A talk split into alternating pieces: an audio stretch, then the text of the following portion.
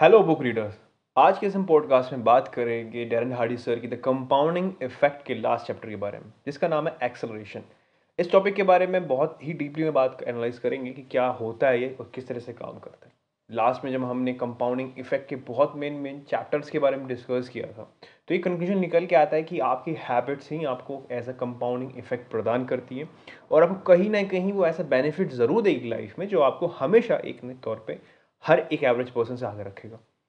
तो ज़्यादा देर ना करते हुए हे गाइस लिस्टिंग में podcast on acceleration on the compounding effect Darren Hardy sir ने एक्सेलेशन को बखूबी तौर से डिफाइन किया है कि जब आप अपनी हैबिट पे कंटिन्यू काम करते रहते हो तो वो एक टाइम पे आके आपको एक्सलेट करती है कि आपके रिज़ल्ट और आपका रूटीन मल्टीप्लाई होता है। रूटीन को छोड़ के भी आपकी हैबिट्स आपका रिज़ल्ट बहुत ज़्यादा कंपाउंडिंग इफ़ेक्ट में डबल हो जाता है। उन्होंने इस एग्ज़ाम्पल को बताया था एक बखूबी तौर के मतलब एक छोटे से एग्ज़ाम्पल में, जहाँ पर डैरन डैरन एक ऐसी धावक थी जो कि बॉस्टन रेस के लिए तैयार कर रही थी अपने आप को। पर कई दिनों, कई महीनों पहले जब ये चीज़ें उन, जब ये इन्होंने डिसाइड किया वो करेंगे, उससे पहले वो काफ़ी शौक में थी और अपने आप को कामली प्लेस से, उस रेस से अलग रखना चाहती थी, क्योंकि due to their fatigue and their mental health पर उन्होंने कोशिश करी उन्होंने ये एक ऐसा एक माइंड के अंदर पॉइंट आउट किया या फिर एक ऐसा थॉट जनरेट किया कि वो क्यों कंटिन्यू करना चाहती है। उन्होंने उस पॉइंट का काम करते क्या। उन्होंने अपने आप से पूछा कि मैं ये रेस क्यों कंटिन्यू करना चाहती हूँ, ये रेस में ज्वाइन क्यों करना चाहती हूँ? उनको पता लगा कि उन्हें एक दूसरों से कम्पीट करना, उनको हराना बहुत पसंद है। उस आइडिया को लेते हुए उन्होंने बहुत ही ज़्यादा मेहनत करी और धीरे धीरे ना करते करते उन्होंने इतनी प्रैक्टिस करी कि एट एंड में बॉस्टन मैराथन का जब रिज़ल्ट जब वो पहुँचती है फाइनल पे तो वो पहली महिला बनती है जिसने काफ़ी मतलब एज इंग्लैंड के अंदर वो जीता था, गोरी महिला। तो ये तो एग्ज़ाम्पल था डेस्क का, जो कि इनके दोस्त थी रन हार्डी सर की।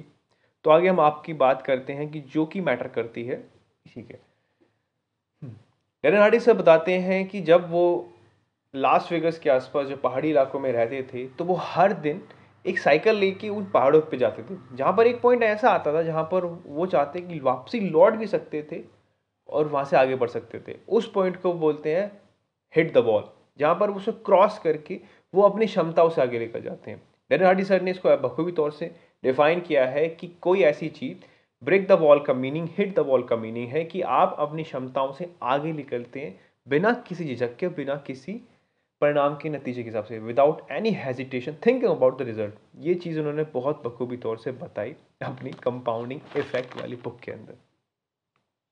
एक एग्ज़ाम्पल वो बताते हैं कि इस ब्रेक द वॉल का अगर हमें टॉपिक समझना है या हिट द वॉल का टॉपिक समझना है तो हम एक ऐसे एक ऐसे आदमी का एग्ज़ाम्पल सेट करना, एक ऐसे एग्ज़ाम्पल एक सॉरी एक ऐसे आदमी का एग्ज़ाम्पल कंसर्न कर कंसिडर्ड करेंगे, जो कि वह ग्रेटेस्ट अमेरिकन फुटबॉल कोच रहे हैं द लॉन हॉल्स इसके मैंने काफ़ी सारी सर्जी के इंटरव्यू देखे थे यूट्यूब पे, जिसको मैंने देख के एनालाइज भी किया, क्योंकि पर्सनैलिटी रियली में बहुत ही ज़्यादा पॉजिटिव और डायनामिक है।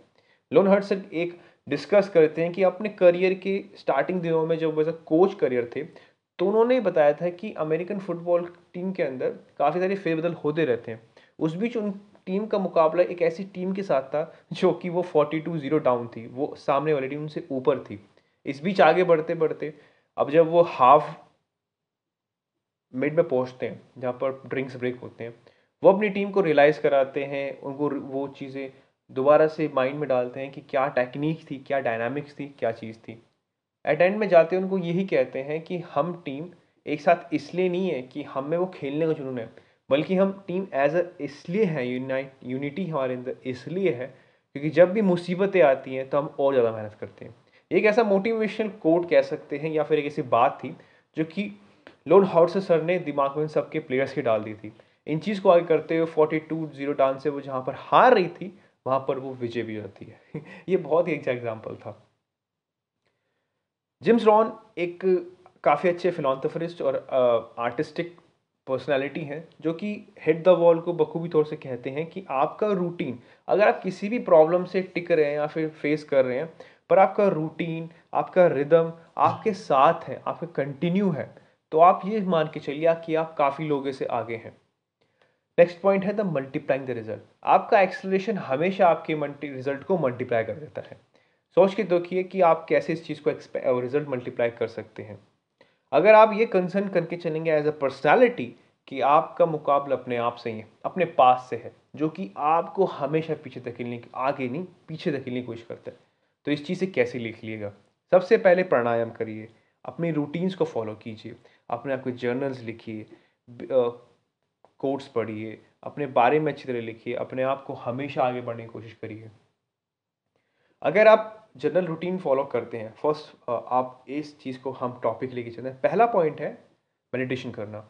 मेडिटेशन कोई सी भी कर सकते हैं आप ब्रीथिंग की ब्रीदिंग की वॉकिंग करने की और सांसों के हिसाब से प्राणायाम करना। यह आपके माइंड को रिलैक्स करती है।